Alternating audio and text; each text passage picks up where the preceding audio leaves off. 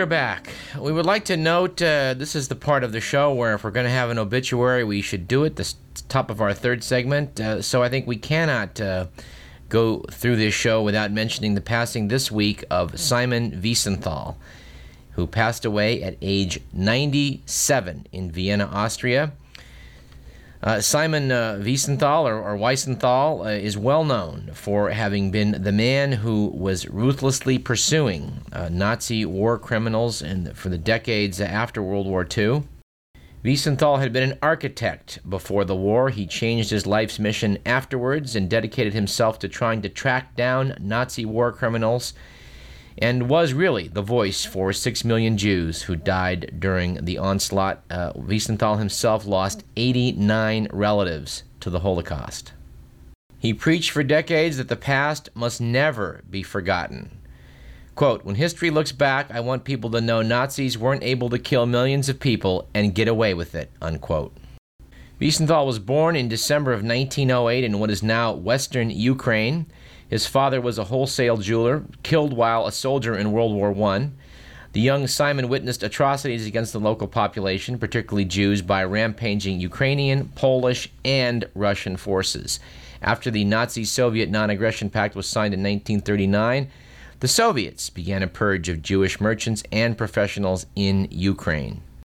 When the Germans invaded the Soviet Union in 1941, he was swept up by the SS, moved among several concentration camps, narrowly missed numerous mass killings, attempted suicide twice to avoid torture, and ended and endured forced marches. When he was finally liberated from the Mauthausen camp by American forces on May 5, 1945, the six foot Wiesenthal weighed less than 100 pounds. Reunited with his wife, each thought the other was dead. Wiesenthal offered to describe everything he'd witnessed to a U.S. Army section investigating war crimes. The evidence was used in prosecutions. That effort led to his forming the Jewish Historical Documentation Center, a group of volunteers who worked to assemble evidence for trials. But as the Cold War deepened, Many governments lost their appetite for prosecuting Nazi war criminals. Wiesenthal's volunteers drifted away, his money, money dried up, and he closed shop in 1954. During that period, however, he received credible information that Adolf Eichmann, one of the most prized targets of, uh, of the Nazi regime, was in Argentina. He shared that information with the FBI and the Israeli Secret Service. This might be a good moment to, to mention obituary that I've been hanging on to since earlier this year noting the passing of Peter Malkin, who uh, in 1960, in fact, on the night of May 11th, 1960, was in Buenos Aires and was one of the three Mossad agents who snatched Adolf Eichmann off the streets of the city. Eichmann, we should note, had been the chief architect of the murder of six million of Europe's Jews during World War II. He personally coined the term final solution to describe the genocide. On that cold, wet night in May of 1960, Malkin saw Eichmann get off a bus, stepped forward, spoke the only Spanish he knew, un momentito senor, and then grabbed the startled Eichmann by the throat using gloves. Malkin later recalled that did that so that he wouldn't have to touch him. For 10 days, Malkin and his team interrogated Eichmann in an Argentinian safe house. He was expecting a monster, he told the London Times. Instead, he found himself perplexed by the sheer mundanity of this bony looking man who'd been capable of such unmeasurable evil. Malkin had numerous conversations with his prisoner. At one point, he confronted him about the death of his sister Fruma and her son. My sister's boy, Malkin said. He was just your son's age, also blond and blue eyed. And you killed him. A puzzled Eichmann merely replied, Yes. But he was Jewish, wasn't he? After Malkin's team finished grilling the former Nazi, they drugged him and packed him off to Israel, where he was tried and hanged on May 31, 1962. Malkin eventually served as the Mossad's chief of operations, uh, noted that because of his intelligence work being so secret, uh, he joked, I find myself having to explain to prospective employers a 27 year gap in my resume. He uh, broke his silence on uh, the Eichmann capture only uh, many years later when his mother was on her deathbed. It is not clear whether uh, whether Simon Wiesenthal's um, uh, data was uh, crucial in the capture of Eichmann, but encouraged by the success of, of capturing that criminal, he opened the Jewish Documentation Center in a cramped three room office in Vienna, where he developed tips, research records, and tracked down witnesses, which led to the prosecution of hundreds of war criminals and ignited public zeal in seeking justice done. Among his notable successes, the 1963 capture of Karl Silberbauer, the Gestapo agent who arrested Anne Frank and was then a police inspector in Austria, the 1966 arrest in Brazil of Franz Stangl, commandant of the death camps at Treblinka and Sobibor. Wiesenthal is he did receive an award last year in Los Angeles, and we thought about trying to contact him for this program. I'm I'm frankly sorry that we didn't uh, uh, didn't try more strenuously. It would have been difficult to have gotten him, but I wish we'd had a chance to speak to uh, a, a man who was really the conscience of the Holocaust.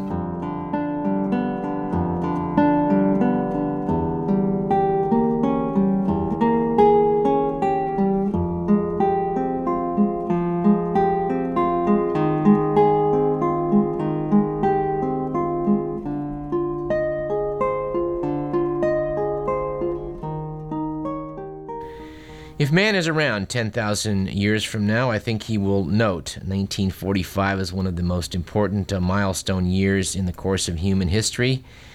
At which point, of course, the evil empires, truly evil empires of Nazi Germany and Imperial Japan, were defeated.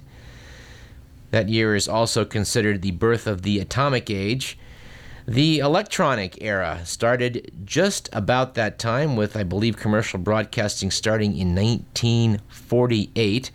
And um, we're all, almost all, thus uh, uh, children of a television generation.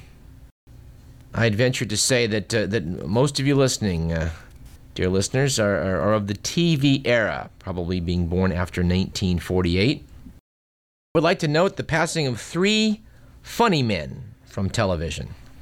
Thomas Ross Bond passed away a couple days back uh, in Los Angeles. He was known best as Tommy, or more prominently as Butch, the bullying nemesis of Alfalfa on producer Hal Roach's Our Gang comedies, which came out of Hollywood in the 20s and 30s. These comedies were repackaged for television in the 1950s as The Little Rascals, where I would venture most of us saw them. Mr. Bond apparently made his uh, debut uh, in 1937 in Glove Taps. In this one reeler, the character Butch announces he would establish himself in, as the neighborhood big shot by fighting a representative of the Our Gang, and a reluctant Alfalfa uh, steps forward to uh, engage uh, uh, Butch. Apparently, my producer, Mr. McMillan, has actually seen this episode and says it is it is memorable and, and well known.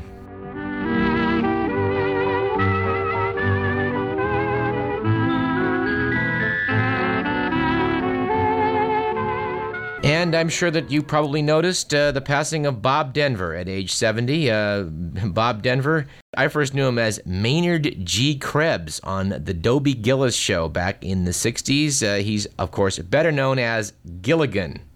I was rather surprised to know that Gilligan's Island only ran for three seasons from 1964 to 1967, but has, of course, forever remained in syndication.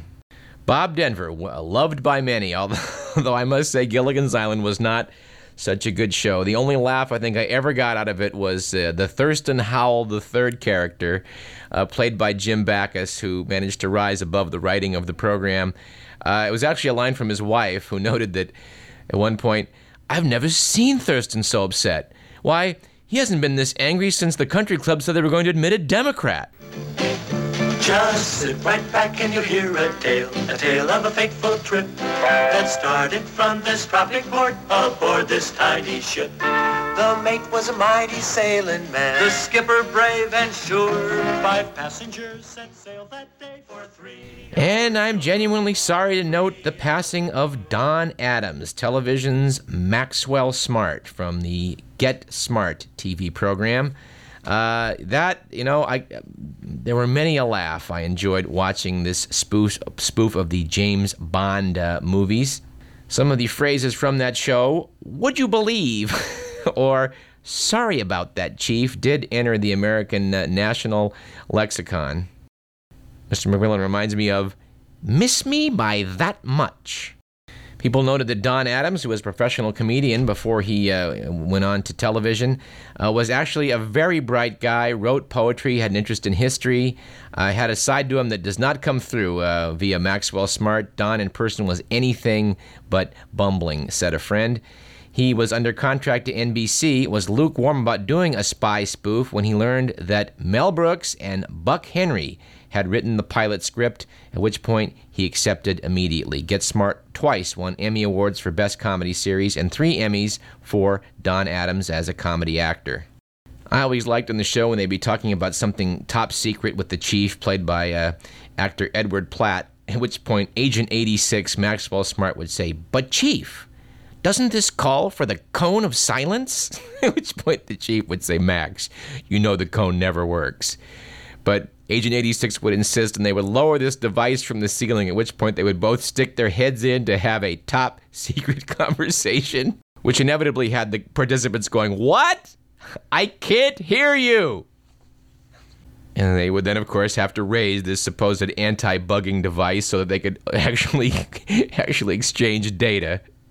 He really was a very good combination. Don Adams as actor with uh, writing by Mel Brooks and Buck Henry. Uh, my, my all time favorite, which we'll close the show with, was it was a very simple scene. They were having a party down at Control headquarters, and Agent 86 went down, at which point he joins about 10 CIA types who are standing there wearing three piece suits, looking very official, each with a, gla- a drink in their hands, and all of them are wearing conical party hats. I don't know if I'm doing it justice, but the scene of a bunch of guys looking very grim and proper, like federal agents, like FBI type guys, serious law enforcement guys, all wearing those brightly colored conical hats with tassels, was a pretty funny moment.